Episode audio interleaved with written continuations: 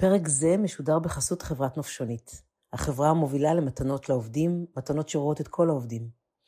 לקראת חג הפסח נופשונית מציעה סוגים שונים של גיפט קרדים, דיגיטליים, פיזיים, שיש בהם הכל. מותגי אופנה, מסעדות, חוויות, פארמה, רשתות מזון ועוד מלא דברים. מוזמנים להשאיר פרטי בקישור, בגוף הפרק, ונציג נופשנית יחזור אליכם עם הצעה משתלמת. תהנו.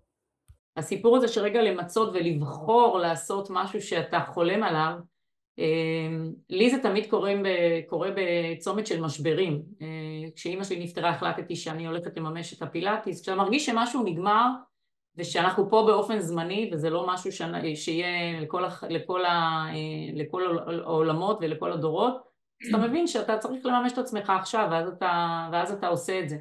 אז אולי צריך איזה טריגר, לכל אחד יש את הטריגר שלו, אצלי זה היה אובדן, כל אחד והטריגר שלו לרגע לממש את עצמו, אז אה, תמצאו את הטריגר שלכם ותוכלו לעשות את זה.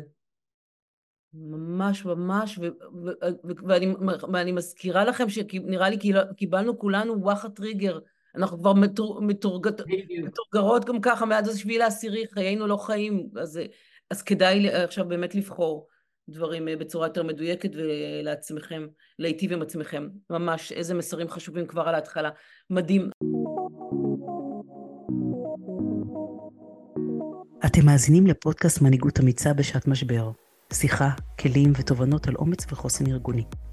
בימים מאתגרים אלה, תפקידם של אנשי משאבי אנוש הינו משמעותי עבור הארגון, אנשיו ועבור כולנו כחברה. באמצעות שיחות עם סמנכ"ליות ומנהלות משאבי אנוש אמיצות, כאלה אשר מדברות ועושות, נתמודד ביחד עם אי-הוודאות העצומה, נעודד המשכיות ורצף תעסוקתי, נזהה את הצרכים החדשים המקצועיים והרגשיים, נפתח מענים חדשים, נתגמש, ניצור, ובעיקר נשתף זו את זו בידע ובהבנות. אני טל פריבנר, בשנים האחרונות אני חוקרת מנהיגות אמיצה וחוסן אישי וארגוני. אני יוצאת לארגונים, מגשרת, מאמנת עסקית ואישית כבר למעלה מ-20 שנה. אני עובדת עם הנהלות ומנהלים, מרצה ומעבירה סדנאות פרקטיות לפיתוח מחוברות, קידום שוויון, הכלה, פיתוח חוסן והעצמה, והכל כדי למקסם תוצאות עסקיות בצורה מיטיבה. שנתחיל?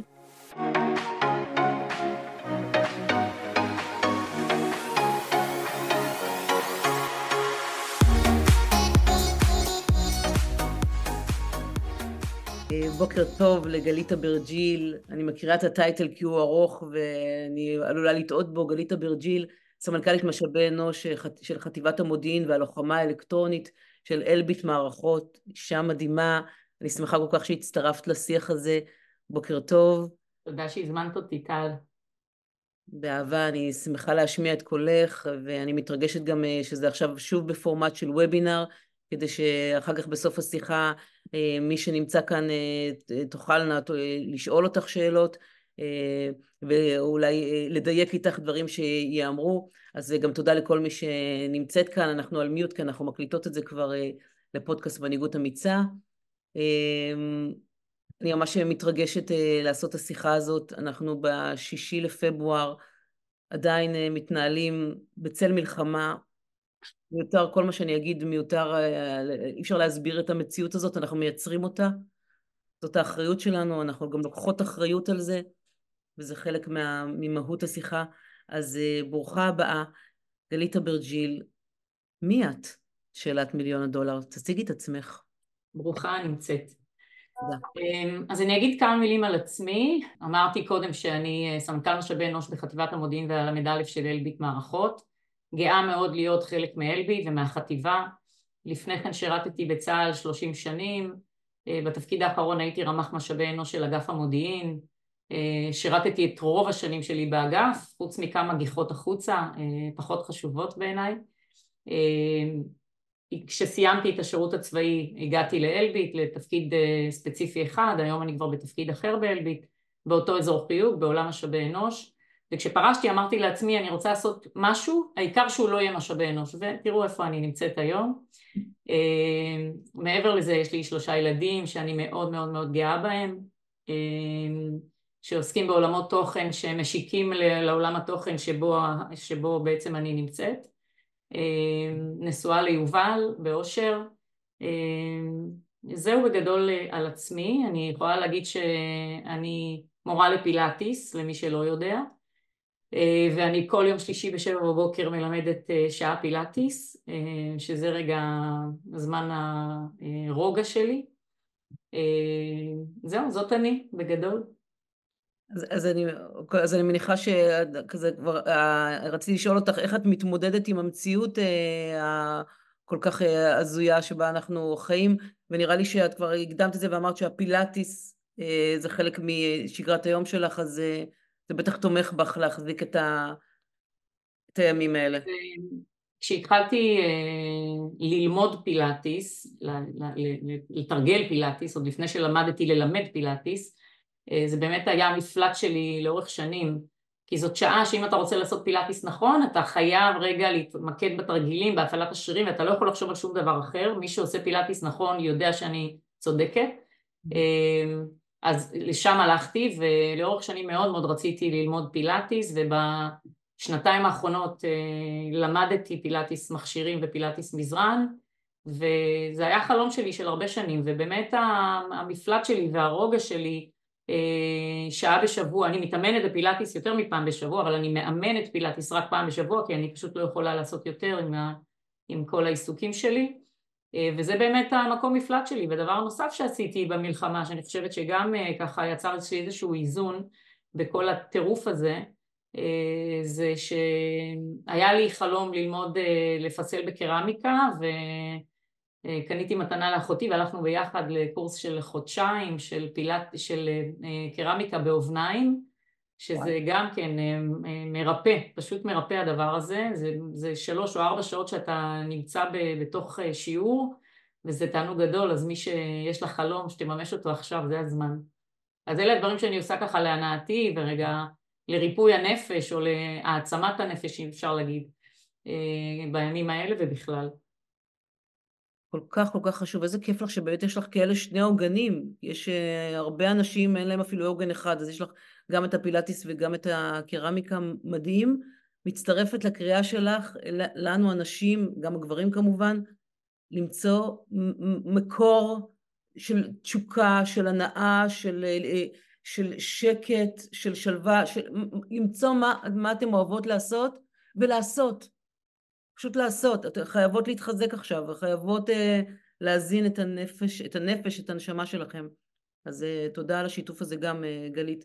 באמת... סליחה, אני חושבת, אם אני יכולה להוסיף, שהסיפור הזה שרגע למצות ולבחור לעשות משהו שאתה חולם עליו, לי זה תמיד קורה, קורה בצומת של משברים. כשאימא שלי נפטרה החלטתי שאני הולכת לממש את הפילאטיס, כשאתה מרגיש שמשהו נגמר, ושאנחנו פה באופן זמני וזה לא משהו ש... שיהיה לכל, לכל, ה... לכל העולמות ולכל הדורות, אז אתה מבין שאתה צריך לממש את עצמך עכשיו ואז אתה, ואז אתה עושה את זה. אז אולי צריך איזה טריגר, לכל אחד יש את הטריגר שלו, אצלי זה היה אובדן, כל אחד והטריגר שלו לרגע לממש את עצמו, אז אה, תמצאו את הטריגר שלכם ותוכלו לעשות את זה. ממש ממש, ו- ו- ו- ואני, ואני מזכירה לכם שנראה לי קיבלנו כולנו וואחד טריגר אנחנו כבר מטור, מטורגת, מטורגרות גם ככה מאז השביעי לעשירי, חיינו לא חיים, אז, אז כדאי עכשיו באמת לבחור דברים אה, בצורה יותר מדויקת ולעצמכם, להיטיב עם עצמכם. ממש, איזה מסרים חשובים כבר על ההתחלה. מדהים. אז אנחנו צוללות ישר לעניין, כי אנחנו מדברות על, אה, בפודקאסט אה, שלנו, אנחנו מדברות על מנהיגות אמיצה, אנחנו מדברות על לפשט את הטרמינולוגיה הזו, את שפת האומץ, השפת האומץ הפרקטית הזאת. לא על המעשה גבורה, אבל בעצם אנחנו זה גם מעשה גבורה, אבל בוא נגיד לא על המעשה גבורה מהקרב, אלא מה קורה לנו בארגונים עם האנשים, עם האתגרים היומיומיים. אז אני רוצה שנפתח בזה, או נמשיך בזה, שתספרי מה, מה זה המנהיגות אמיצה בעינייך. אז אני אגיד שאם היית שואלת אותי לפני המלחמה, הייתי אומרת לך שמנהיגות אמיצה זה אחריות, זה לקיחת יוזמה ועוד כל הדברים שאנחנו יודעים שמנג... ש... שהיא מנהיגות אמיצה, שככה יצא לנו לדבר על זה לך ולי גם בעבר. אני חושבת שהמלחמה הזאת אה, קצת עשתה לנו סוויץ' אה, ואני חושבת שהיום אה, מנהיגות אמיצה היא מנהיגות חומלת. האומץ לגלות אמפתיה, האומץ רגע לייצר חיבור עם העובדים שלך, מנהלים, אנחנו מדברים כמובן על אומץ ניהולי, מנהלים שרואים את העובדים שלהם, באמת רואים את העובדים שלהם, שמייצרים איתם שיחה אבל לא עם עיניים חלולות, אלא ממש אה, שיחה פתוחה ששואלת שאלות פתוחות של מה ולמה ואיך ומתי ובאמת להיות, לא להזדהות, אני לא, לא חושבת שצריך להזדהות עם העובדים, אני חושבת שאבל כן צריך להסתכל על העובדים מזווית המבט שלהם ולגלות את האמפתיה, אני חושבת שמה שקרה לנו במלחמה הזאת זה קצת להבין שמי שרוצה שהעובדים יהיו איתו חייב להיות אמפתי כלפיהם. יש לנו כל כך הרבה אסונות, מי שהיה במסיבת בן נובה ובני משפחה ו, ושלא נדע מצרות החיילים שלנו שנהרגו במלחמות ו, ו, ועובדים שלנו שמפונים מהבתים שלהם באמת ערב רב של, של, של צרות שיש לאנשים בבית כשאתה מגיע, כשהעובד מגיע לעבודה אתה לא באמת יודע מה יש לו, איזה שק הוא סוחב על הגב שלו אני חושבת שמה ש, שאנחנו רוצים לעשות, שבטח ובטח בתקופה שבה יש לנו למעלה מ-400, כמעט 500 עובדים במילואים, אתה רוצה שכל עובד שלך ייתן את ה-200 אחוז שלו, כדי שגם תצליח לייצר את ה... את ה לעמוד במשימות ובאבני הדרך שלך, וגם תמלא את החללים שהעובדים שנמצאים במילואים הותירו בעצם. והדרך שלנו לעשות את זה, זה באמת לחבר את העובדים אלינו, ואיך נחבר אותם? שנייצר אמפתיה. אני יכולה להגיד שהסיפור הזה בא לידי ביטוי גם בעולם משאבי אנוש, אני חושבת שהצוות שלי שחלק גדול ממנו נמצא פה עשה פלאים במלחמה הזאת. תני דוגמאות. אני חושבת שמה שלא הצלחנו לעשות במשך שלוש שנים שאני בחטיבה, שזה מחוברות העובדים להנהלה, הצלחנו לעשות במלחמה הזאת בארבעה חודשים מה, מה, מהחלק, מה, מהדבר הכי בסיסי, back to basic ממש, ממש back to basic, לצעוד במסדרונות, לבקר את העובדים במעבדות, לבקר אותם במשרדים שלהם, לשאול אותם באמת מה שלומם. הצלחנו להתקשר לכל ארבעת אלפים העובדים שלנו, יש לנו בחטיבה ארבעת אלפים ומאתיים עובדים, הצלחנו להתקשר לכל העובדים שלנו עובד עובד ולשאול מה שלמה, לשאול מה שלמה באמת, מה המצב אצלו בבית, איך המשפחה מרגישה, אם יש איזושהי חרדה, אם יש משהו מיוחד, האם בן הזוג במילואים, בת הזוג במילואים, תלוי אם זה עובד גבר או אישה, בטח ובטח העובדים המפונים שלנו ש, שהיינו צריכים רגע להתפנות ולתת להם קשב למרות שהם לא באו לעבודה, היה ברור לנו שהם נמצאים באיזה סוג של חרדה ובמהפך בחיים שלהם העובדים שלנו שבמילואים, התקשרנו מילואימניק מילואימניק למי שענה לנו, מי שלא ענה לנו השארנו הודעות כי חלק מהם היו בעזה ועדיין בעזה ו- ונתנו להם להרגיש שבאמת באמת אכפת לנו ובאמת אכפת לנו, זה לא רק נתנו להם להרגיש אלא באמת באמת אכפת לנו מהעובדים.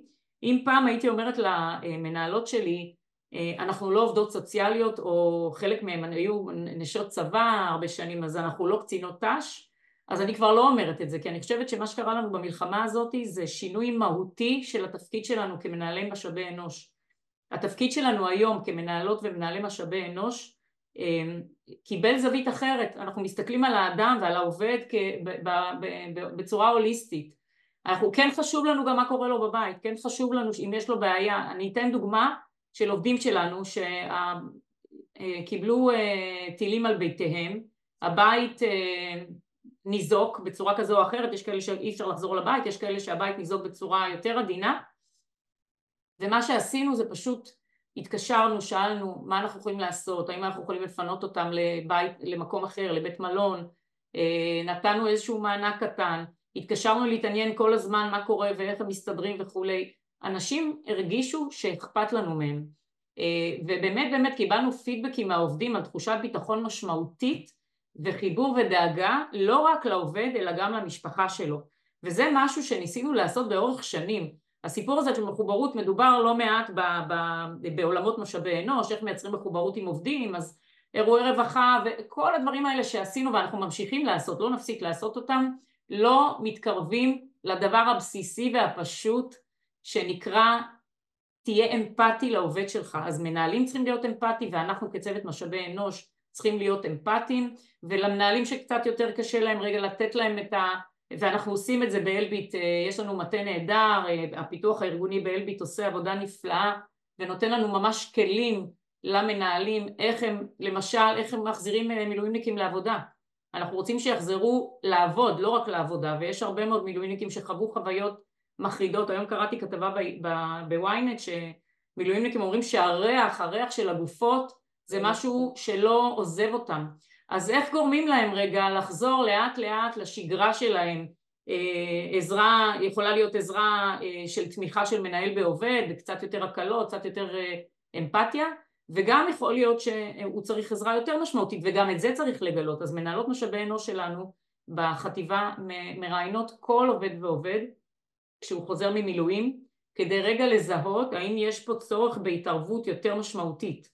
התערבות יותר משמעותית אומרת שאנחנו צריכים או לשלוח אותו לעובדת סוציאלית שיש לנו בחברה או לתת לו כלים שאנחנו נותנים באלביט של יום אה, פילטור כזה עם אנשים שהם דומים לו אה, שבאים לאיזשהו סשן של יום שלם עם פסיכולוגים אה, ממש בצורה מובנית וגם את זה אנחנו מאפשרים.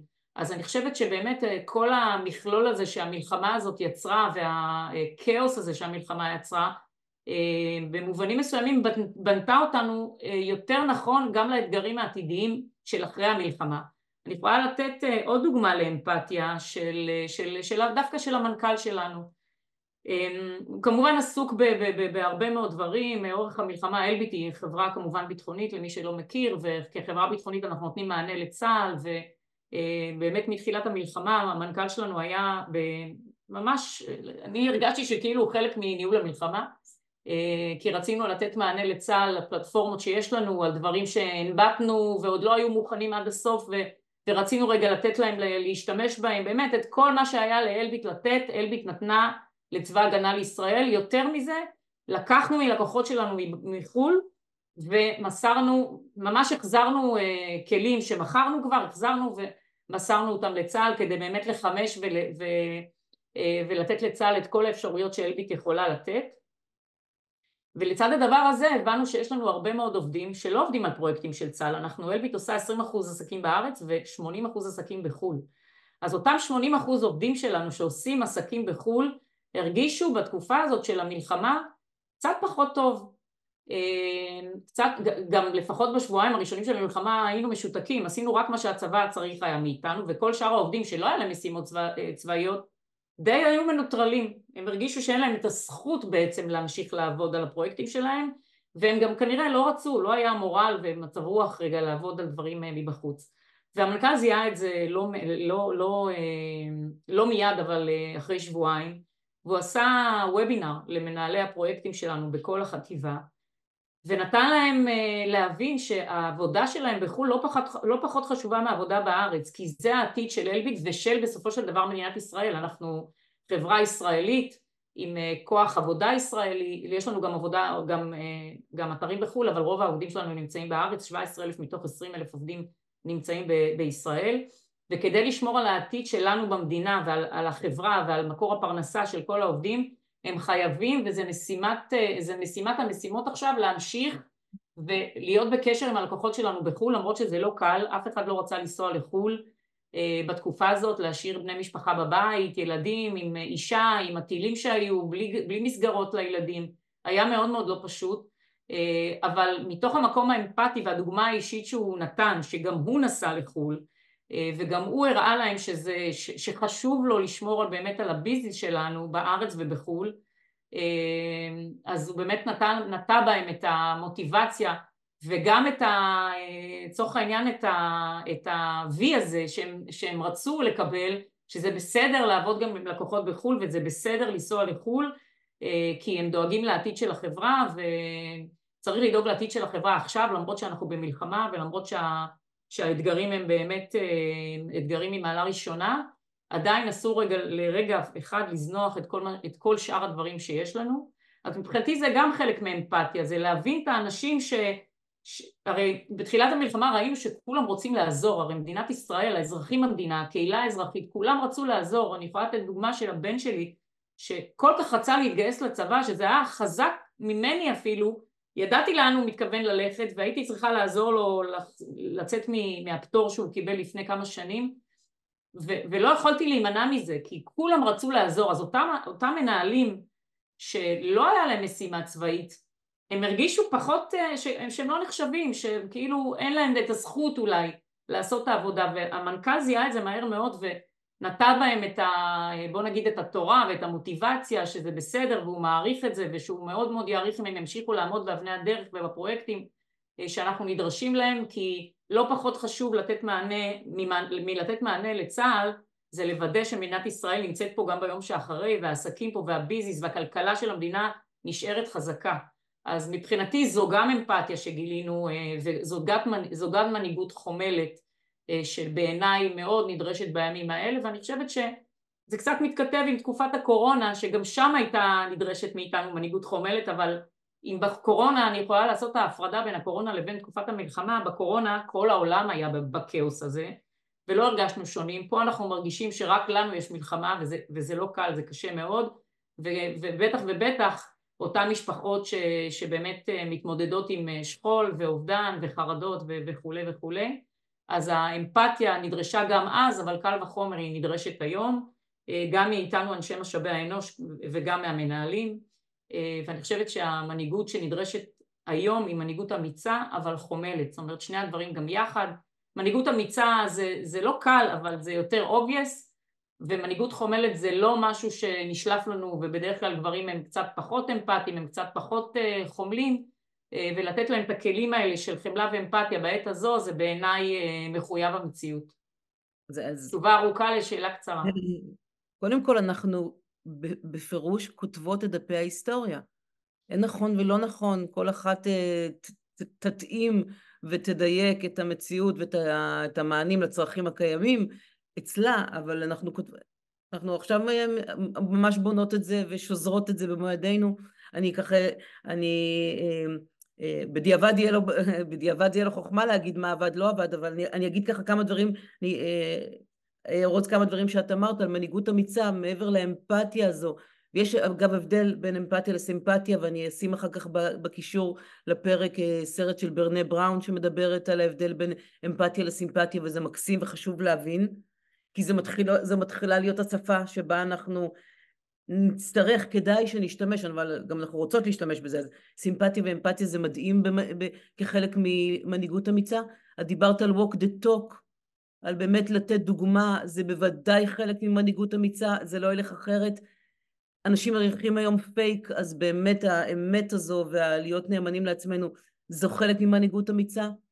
את דיברת על ה-reason why, על למה אני עושה את מה שאני עושה, גם אני אולי אוסיף סרטון של סיימון סיניק, שמדבר כמה זה חשוב לדעת למה אני עושה את מה שאני עושה, וזה מה שהמנכ"ל אצלכם זיהה, הצורך לתת לאנשים את המשמעות, לתת, לתת לאנשים משמעות ולחבר אותם למשהו שגדול מהם, זה חלק ממנהיגות אמיצה.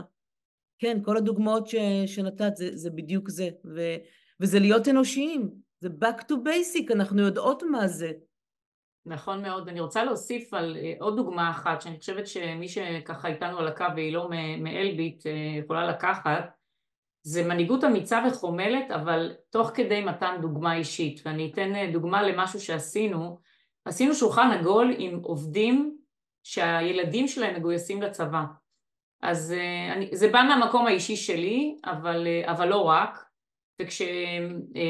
וכשהחלטתי לעשות את השולחן העגול הזה אמרתי לעצמי שאנחנו צריכים לעבוד דוגמה אישית ובוא ניקח רגע עוד סמנכ"ל, לא רק אני, עוד סמנכ"ל שיהיה מוכן להיות פתוח ולספר שגם לו יש ילד, שאני מכירה כמובן את הסמנכ"לים ואני יודעת שיש לו ילד שהיה בשירות קרבי באותה העת וביקשתי ממנו גם לשתף את ה, באמת את הקשיים שלו ושל אשתו בבית ושל הילדים למול בעצם הבן המגויס ועשינו שיחה מאוד פתוחה עם קבוצה של משהו כמו עשרה עובדים שכמובן באו מתוך רצון, אנחנו הזמנו מי שרצה בא וסיפרנו את הסיפור האישי שלנו, אני סיפרתי את הסיפור שלי שבאמת ה... שבתחילת הלחימה הייתה לי איזושהי חרדה, לא הבנתי למה אני מרגישה מה שאני מרגישה אבל כנראה שזה היה מתוקף זה שהבן שלי היה, היה בעזה החרדה הזאת של לא לדעת מה קורה איתם. ו... אם כל בוקר מותר לפרסום והותר לפרסום זה, זה משהו שבאמת מוציא מהדעת. וכשכל אחד מאיתנו סיפר את הסיפור האישי שלו זה נתן להם באמת למעגל של העובדים לספר את החוויה, שכל אחד החוויה הקשה שלו, אחת מה, מהעובדות הבת שלה הייתה תצפיתנית באחד המוצבים ובאמת בתקופה הזאת של, ה, של הלחימה היא עזבה את המקצוע והיא סיפרה על הקושי גם קצת על חוסר הבנה של הצבא וכולי, ממש כל אחד נפתח. אבל, יש גם אבל כי בשיחה הזאת גם היה עובד אחד ש... שהגיע לשיחה ומסתבר בדיעבד שהוא הגיע כי אני הזמנתי אז הוא לא הרגיש שהוא יכול להגיד לא. למרות שזו הייתה שיחה, אחר כך למדנו והפקנו לקחים ואמרנו שמי שרוצה מוזמן וכולי אבל ולא חייבים להגיע אבל הוא לא ידע שהוא לא חייב להגיע והוא כן הגיע. וראיתי שהוא יושב ככה עם הפנים ברצפה כל הזמן ובסוף כל הסבב הזה פניתי אליו ושאלתי אותו תגיד מה מחזק אותך בימים האלה ומה קשה לך אז הוא התחיל במה קשה לו, הוא אמר לי מה שקשה לי זה, שה, זה, זה השיחה הזאת יותר מכל דבר אחר מאז תחילת המלחמה. ואמרתי לו תקשיב אתה לא חייב להיות פה זה בסדר גמור שתלך. אני חושבת שגם היה היה אמיץ להגיד לו ללכת כי זה לא נעים שמישהו אומר לך במעגל כזה שכולם נפתחו והוא היה האחרון בסבב שכאילו הוא נמצא פה בעצם בסוג של כפייה. כן. ואמרתי לו זה בסדר גמור להרגיש שאתה לא שייך וזה בסדר להרגיש שאתה לא רוצה לשתף אתה גם יכול לקום וללכת זה אנחנו נכבד את זה מאוד והוא באמת קם והלך. וזה לא מתאים לכולם. מה שרציתי להגיד שהפתיחות הזאת במקום העבודה לא מתאימה לכולם. לא לכל אחד נוח. יש כאלה שרוצים מאוד את ההפרדה הזאת בין הבית שלהם לעבודה שלהם שתשאלי אותם שאלות שהן מבחינתך אמפתיות אבל מבחינתם זה חדירה לפרטיות. אז צריך לדעת עם מי לעשות את זה, צריך להיות מספיק רגיש כדי לדעת איפה אתה לא נוגע ואיפה אתה כן נוגע ואותו עובד גם הראה לי שבסוף זה לא מתאים לכולם, יש עובדים מכל מיני סוגים ואנחנו צריכים להיות רגישים לכל סוגי העובדים שלנו. אחרי השיחה הזאת הוא בא לדבר איתי בארבע עיניים ושם היה לו יותר קל לדבר. היה לו יותר את הקושי של הקבוצה הגדולה הזאת, גם חלק מה, מהעובדים שהילדים שלהם היו מגויסים, לא כולם היו לוחמים. והיה לו קושי עם זה ש, שמישהו שמספר על הבן שלו שנמצא במשמרת בקריה והקושי שלו זה שהבן שלו בעזה. הבנתי את הדיסוננס הזה ו... אה, וגם עשינו שיפורים ושינויים אחר כך, אה, השיחה השנייה עוד לא קרתה, הייתה לנו שיחה אחת כזאת, השיחה השנייה עוד לא קרתה, אני מקווה שהיא עוד תקרה, אה, כי אני חושבת שהפתיחות הזאת היא מאפשרת לעובדים להרגיש נוח בסביבת עבודה שלהם, שאנחנו יודעים שהם באים ממקום של קושי, שלא לכולם קל בבתים, שזאת לא שגרה, שזה מצב מאוד מאוד, מאוד קשה ואבסורדי, ושהם יכולים להביא את זה לעבודה, זה בסדר.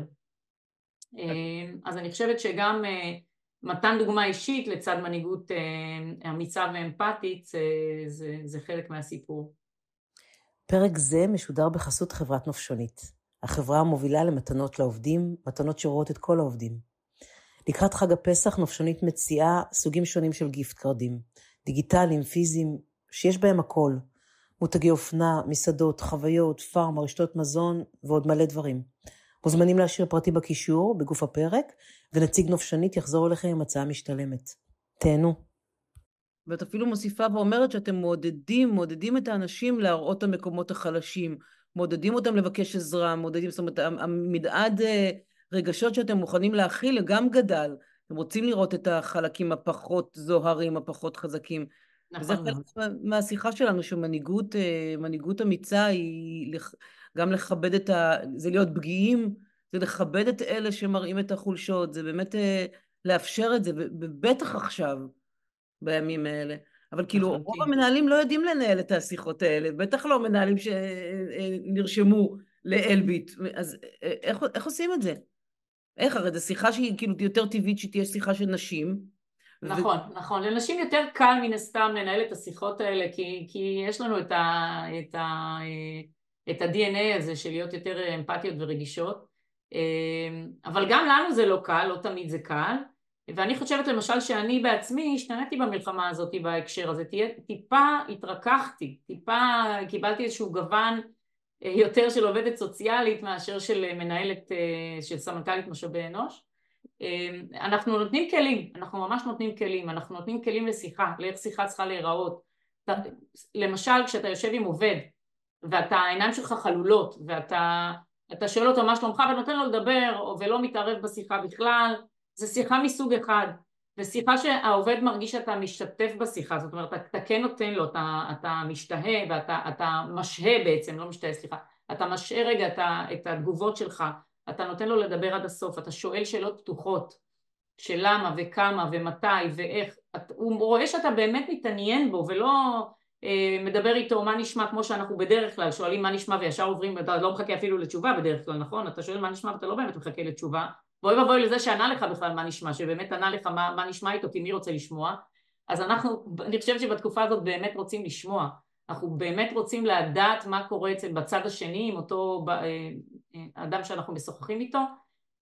אני יכולה לספר אפילו ש, שבצוות שלי המורחב, אנחנו בסביבות ה-40 עובדות ועובדים, אנחנו מנהלים שיחה כזאת, משתדל, אני מאוד משתדלת שזה יהיה אחת לשבוע, ובהרבה מקרים, חוץ מהעדכונים שאני נותנת, לפעמים אפילו אין עדכונים, אני פשוט מדברת עם, ה, עם, ה, עם העובדות והעובדים, מה נשמע? מה נשמע איתך? מה עם, מה עם הבן? מה עם הבת? מה, מה קורה עם זה שמשרת בצבא? מה קורה עם זה שניצל? יש לנו אחת העובדות שנמצאת פה איתנו, שהבן שלה ניצל מהאסון, אה, באחד הבסיסים הוא היה בעזה, שזה זה, זה טראומה, זה טראומה, הוא היה מנותק קשר שעות רבות עד הערב באותו, באותו שביעי לאוקטובר, וברוך השם, ברוך השם הוא ניצל. אז לנהל את השיחות האלה אה, שאין להן מטרה, המטרה היא לדבר, המטרה היא רגע בואו נפלטר בינינו לבין עצמנו כי גם המטפל צריך, גם המטפל צריך מטפל. ואנחנו המטפלות והמטפלים, יש לנו גם גברים בצוות שצריכים שיטפלו בהם וחלק מהסיפור ש, ש, שעשינו במלחמה גם שנתנו לצוות היותר אה, אה, הפחות בכיר, ה-HRBPs שלנו, רגע שיחה עם עובדת סוציאלית, עם עובדות סוציאליות, עם שתיים אה, כדי שרגע ישחררו, שיספרו מה קשה להם, איפה פוגש אותם אה, הקושי, איפה הן צריכות עזרה מול העובדים, כי לכל אחת מהן קשה, כולם אימהות לילדים, חלק ילדים ממש קטנים, אה, בלי מסגרות זה היה בתחילת המלחמה, בלי מסגרות, להיות מסוגלת לעבוד, להיות בעבודה וגם להיות בבית, לא פשוט, אירוע מאוד מאוד לא פשוט, גם הם היו צריכים טיפול. ונתנו להם את האפשרות רגע לדבר עם עובדת סוציאלית ולראות איך הן יכולות לקבל את המקומות חוזק שלהן, אה, שבעיניי זה היה סופר חשוב אה, לתקופת מלחמה וגם בשביל אורך הרוח, כדי שהם באמת יוכלו להמשיך אה, ולעבוד, ובאמת אני, אני הרגשתי שזה מאוד מאוד עזר להם וגרם להם באמת לפלטר גם את הדברים הפחות טובים וגם את הדברים הטובים שקורים אצלנו. וואו, זה יפה שנתתם, ואני מבטיחה, את, כמו שאת יודעת, אני, אנחנו בטוחות שאנחנו תצטרכו להמשיך ולתת, כי זה חלק מה, באמת מה...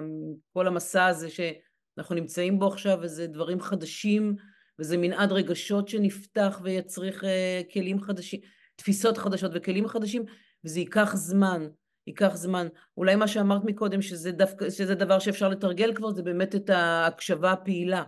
יש אה, שבע רמות של הקשבה, הם הולכים אה, למשל לתורה של נטלי בן דוד, שהיא אה, מנהלת בית ספר אימושן של מורתי מלפני 21 שנה, היא מדברת על שבע רמות של הקשבה. זה על הקשבה שבאמת היא אחרת, היא שומעת את מה שהבן אדם אומר, וגם את מה שלא נאמר, ומה שאולי הוא מפחד לומר, ועוד הרבה הרבה רבדים, וזה כלים שאנחנו נצטרך להשמיש כולנו כדי להתמודד עם. האתגרים החדשים שנפתחו. בטח אנשים שמתעסקים עם משאבי אנוש, אה, עם נשמות, כזה. אז אה, אני גם, עוד לפני שאני שואלת אותך, אה, אני רוצה לשאול אותך עוד איזושהי שאלה על אוכלוסיות מוחלשות. אני גם אגיד, כתבתי לי כאן רק אולי לחדד את מה שאמרת, ולשים עוד משהו, עוד איזושהי תובנה מהשיחה שאת מביאה כאן, על עצם העובדה שבאמת יש כאן הזדמנות עכשיו לייצר מחוברות חזקה מאי פעם, מין קפיצה אקספוננציאלית של מחוברות, ממש. ולא רק מעצם היותנו אנושיים. אז, נכון. אז, אז... זה, כאילו, זה כאילו כל כך פשוט, כן. אבל לא היה נוכח בשנים שלפני, ה... בשנים שעברו ניסינו, באמת, אחת האסטרטגיות המרכזיות שלנו באלביט הייתה לייצר מחוברות עם עובדים, וככל שניסינו הצלחנו אבל במידה מסוימת, אני, אני מרגישה שפה כמעט בלי כלים עשינו מהפך במחוברות של, ה, אה, של העובדים וזה רק מהמקום הכי פשוט של רגע להקשיב, רגע להיות אמפתי, אה, להבין את האחר, אה, לנסות רגע להיות במקומו ושוב אני אומרת לא להזדהות איתו אבל להיות במקומו ולהקשיב לו אני חושבת שזה כאילו היה כל כך שם מול העיניים שלנו ולא ראינו את זה אבל גם, גם, גם אני חושבת שמה שעוזר, אפשר לקרוא לזה עוזר, תומך בסיפור הזה, זה בעצם זה שאתם בעצם תעשייה חיונית, ש... נכון. שהערך שאתם מביאים הוא לא צריך להמציא אותו, אלא הוא... הוא שם, נכון. זה באמת היתרון של אלביט על פני חברות אחרות, ש... שה... שהערך הזה של להיות, אה, אה, אה, לסייע לצה"ל, ציונות, זה דבר שהוא נמצא ואנחנו לא צריכים לייצר אותו. בדיוק. כזה. אז תגידי, אה, איך אתם אה, תומכים באוכלוסיות מוחלשות בימים האלה? כארגון כזה באמת בעל אה, יכולת. קודם כל, טל, אני אגיד לך שמבחינתי אוכלוסיות מוחלשות זה כולנו. זה העובדים, זה המנהלים, זה המפונים מהבתים, זה המגויסים, וזה הקהילה. ואנחנו עם כל אחד ואחד מהסילואים האלה מטפלים ותומכים. אז בעובדים, אז באמת, אני חושבת ש, שנאמתי פה אה, ארוכות על מה עשינו עם העובדים ומה אנחנו ממשיכים לעשות.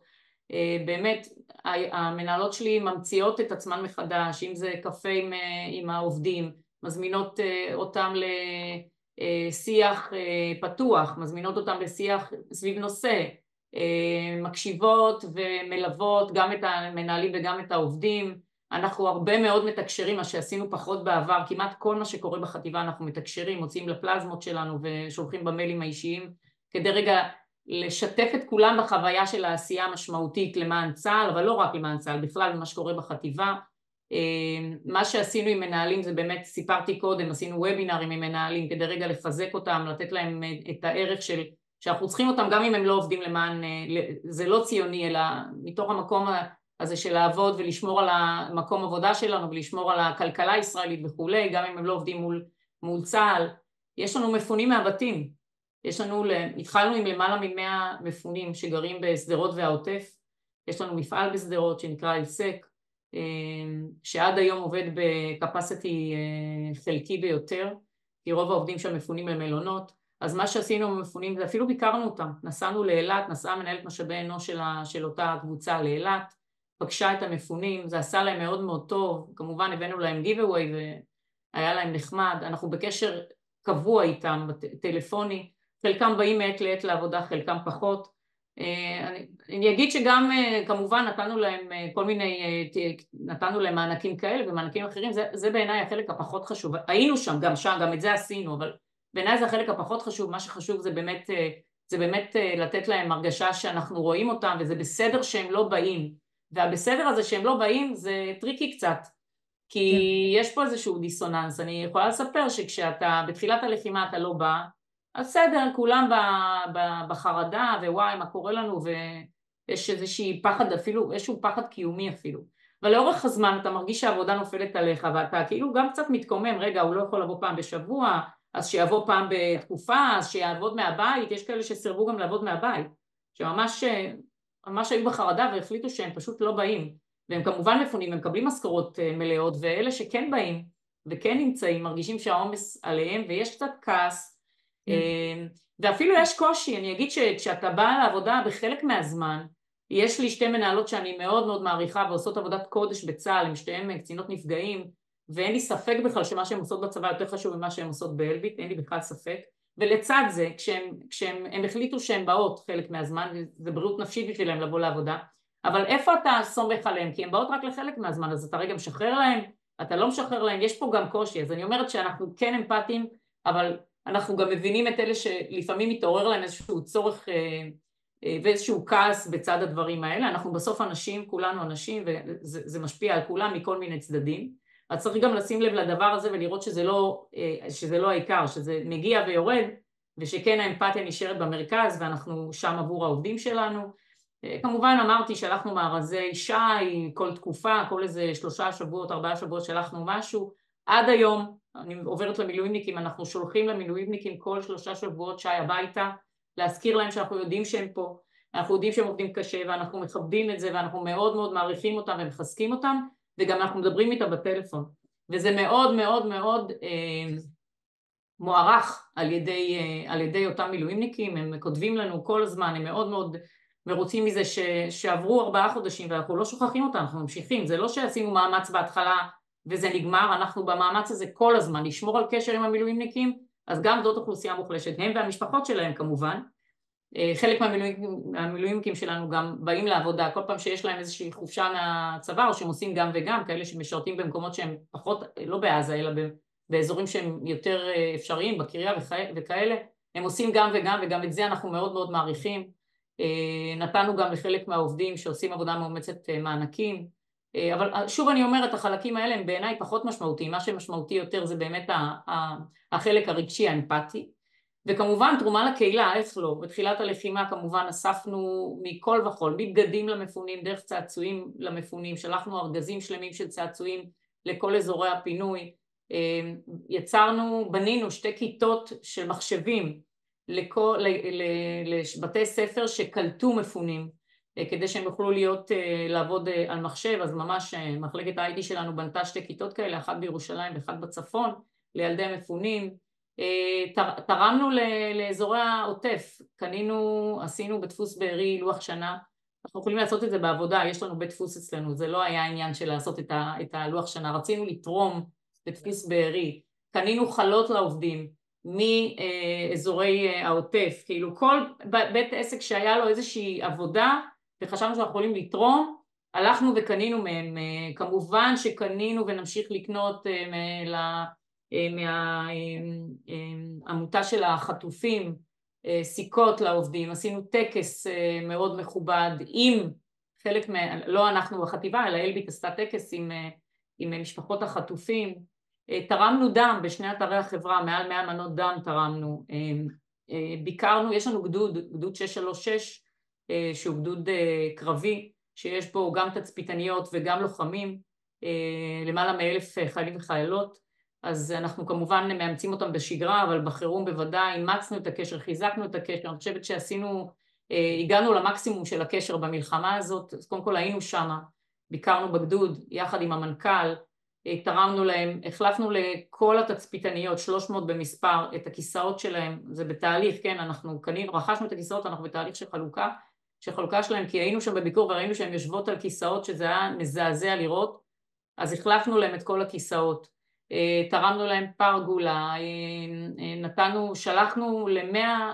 בתים של חיילים שלא יצאו מעזה במהלך 90 ימים, זרי פרחים ושוקולדים מהילדים שלהם, כאילו, כאילו החייל שולח הביתה, שזה היה מקסים וקיבלנו תגובות מדהימות מהמג"ד, נתנו, תמכנו ב-35 חיילים בודדים אה, מהגדוד אה, תמיכה כלכלית, אה, הכל כדי לחזק אותם ולתת להם תחושה שאנחנו איתם ואנחנו מאחוריהם ושכל צורך שעולה מהם אנחנו לא, עוד מעט, ברגע שהם יהיו באיזושהי הפוגה אנחנו נעשה יום תצפיתניות שאנחנו נבוא, במסגרת יום האישה כנראה, יום רק לתצפיתניות ונבוא ונדבר איתם וניתן להם קצת ככה רוח. אז אנחנו עושים המון למען הקהילה, באמת, אם זה בגדודים, אם זה, ב, אם זה בקהילה בכלל, אם זה למען מאוד שם, אני חושבת שאנחנו אה, חייבים לקהילה, זה לא, זה לא nice to have, זה must have, אה, אנחנו חייבים להחזיר, אנחנו נמצאים בה, ואני חושבת שעם ישראל בשיא גדולתו מבחינת התרומה לקהילה, אין, אני חושבת שאין מישהו שלא עשה משהו למען מישהו אחר אה, בתקופה הזאת של הלחימה, אני חושבת שחלק מהסיפור שזה מחזק אותנו, את הנותן יותר מאשר את המקבל, ובמקום שאין אנשים אהיה אה, אדם, אז מבחינתי זה החלק שלנו של, של אלביט, לתת ולהחזיר לקהילה שבה אנחנו נמצאים. אה, בגדול זהו, אלה התרומות שלנו, אנחנו עושים עוד הרבה דברים, אני לא אלאה את הקהל, אבל באמת התרומה לקהילה היא תרומה ענפה. מקסים, מקסים וראוי, ואיזה מדהים באמת שחברה שככה משגשגת עכשיו בזמן, בתקופת מלחמה, ונותנת גם מעצמה חזרה לקהילה. אני חושבת שהעובדים רואים את זה, כולם רואים את זה, העובדים רואים את זה. עכשיו זה אולי משהו שכבר לא מוכנים אף פעם אה, לוותר, כאילו אם פעם היה אפשר, היה, אולי היינו מוותרים על דברים כאלה, על, ה, על הערכיות ועל הביחדנס, אז עכשיו זה כבר, זה must, וזה מחמם את הלב, ורק תמשיכו. ותודה על הדברים החכמים וה, והמלמדים האלה ש, שתרמת כאן והבאת. אז, אז בעצם אה, מנהיגות אמיצה, אה, אולי האסנס שהבאת כאן היום זה האנושיות הזאת, האמפתיה הזו, שהיא כל כך, אה, היא טבועה בנו, ואנחנו, החמלה הזאת, שהיא חמלה שהיא גם עצמית וגם לאחר, וכדאי שנפתח את זה בעצמנו, כדי שנוכל לתת את זה לאחר. זה גם אולי עוד איזשהו מסר. ותודה על הדברים היפים ובאמת על השפע הגדול שאתם עושים. אני פותחת uh, את, ה... את האפשרות גם לשאול אותך שאלות. שמחה. אה, אם מישהי רוצה לשאול, מישהי רוצה ל- להוסיף, ל- לתרום לשיחה הזו, ככה אנחנו לומדות אחת מהשנייה.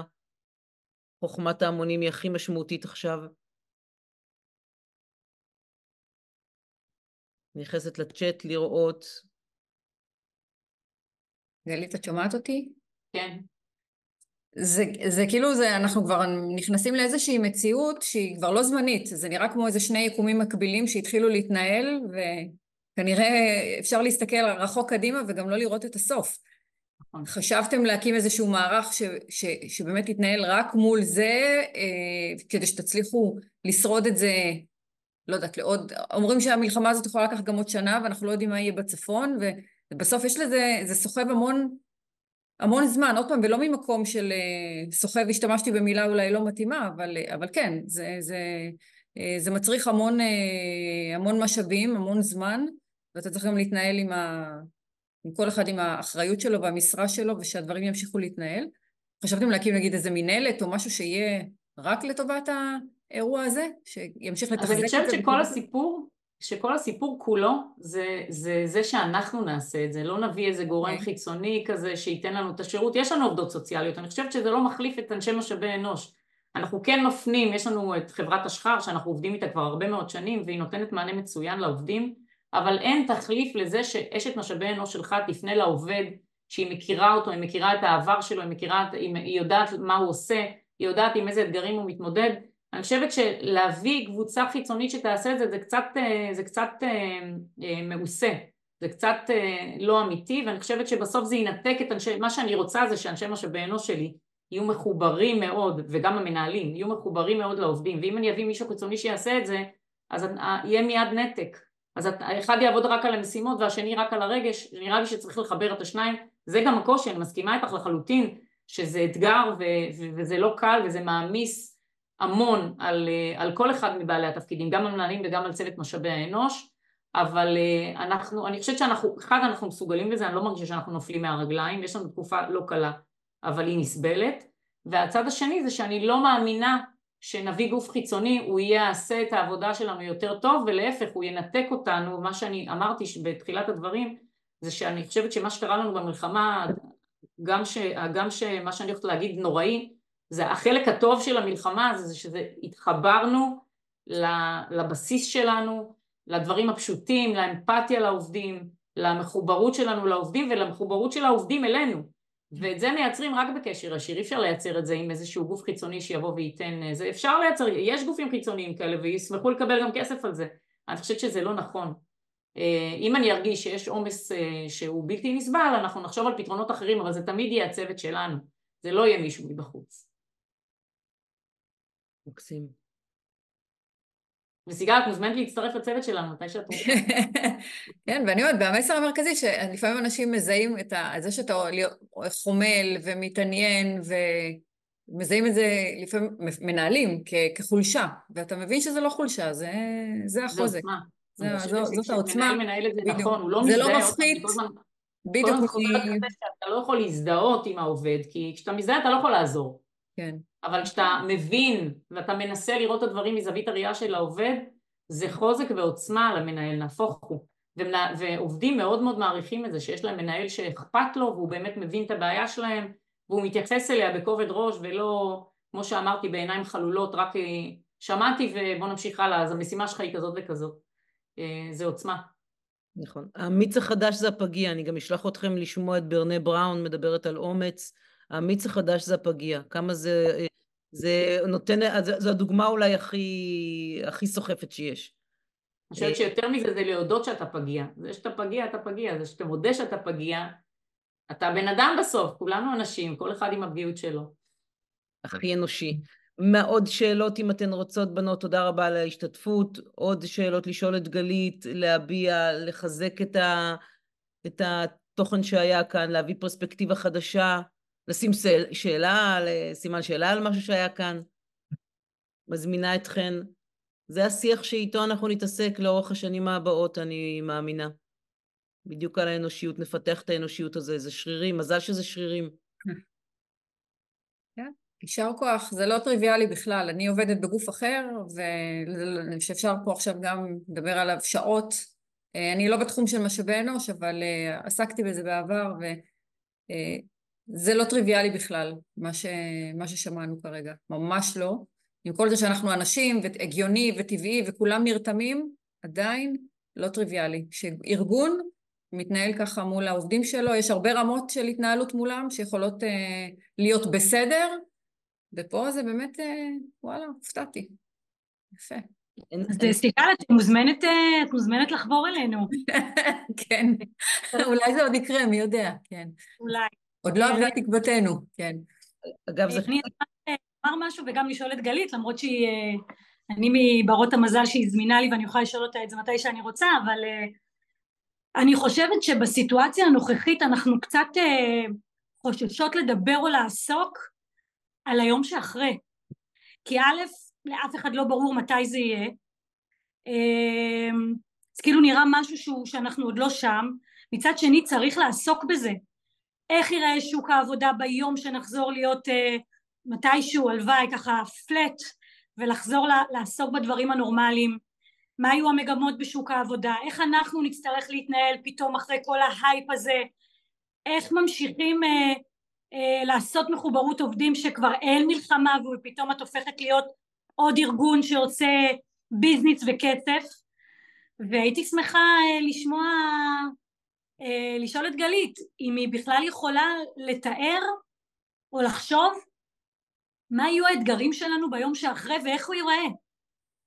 וואו וואו. אה, קודם כל אנחנו כן חושבים על זה, אני חושבת שעצם זה שאנחנו, שדיברתי על זה שאנחנו אה, חושבים על איך מחזירים את המילואימניקים לעבוד, לא לעבודה, כדי שהם יחזרו להיות פרודוקטיביים וכדי שאנחנו שהם יהיו חלק מהצוות חזרה, איך אנחנו מחזירים את הצוותים לעבוד, אנחנו עוסקים בזה כבר היום, את יודעת את זה הילה.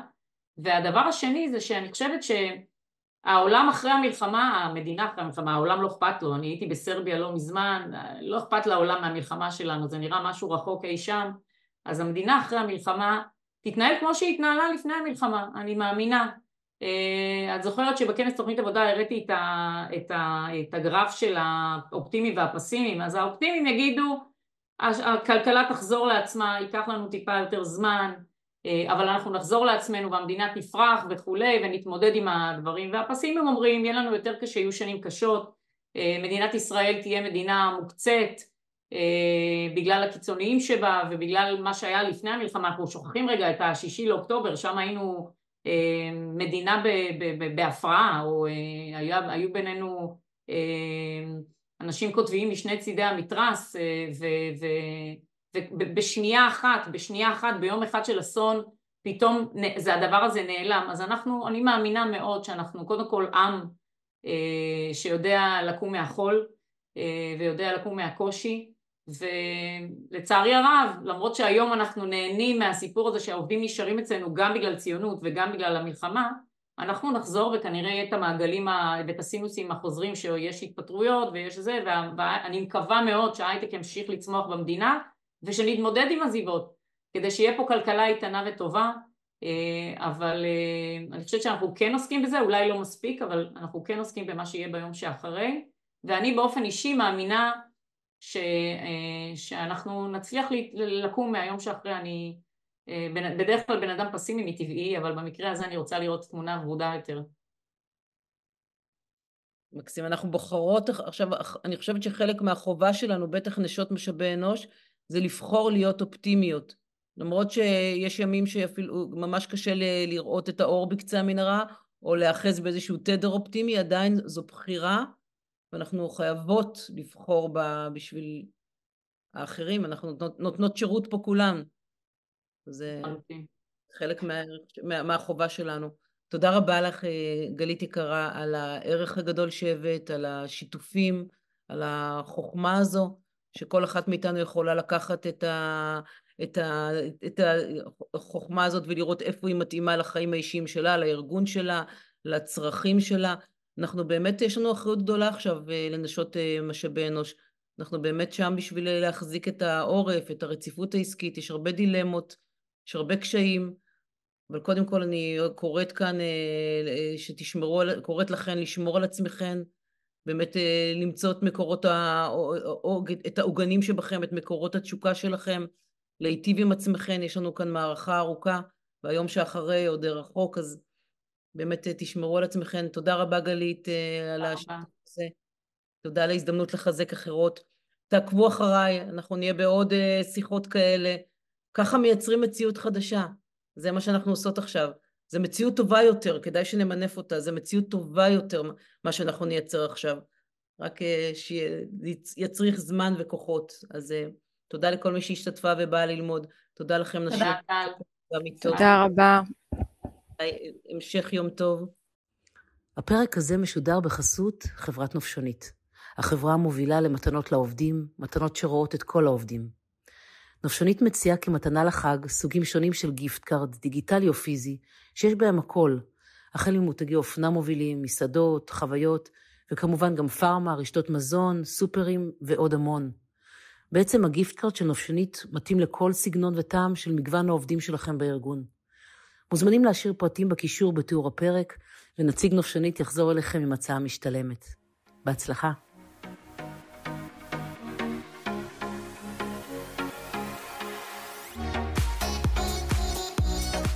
ולפעמים אומץ זה פשוט לחתוך בשיא. בפרק הבא נפגוש עוד מנהלת או מנהל שהבינו גם הם שבעולם החדש no guts no glory. מחכה לכם.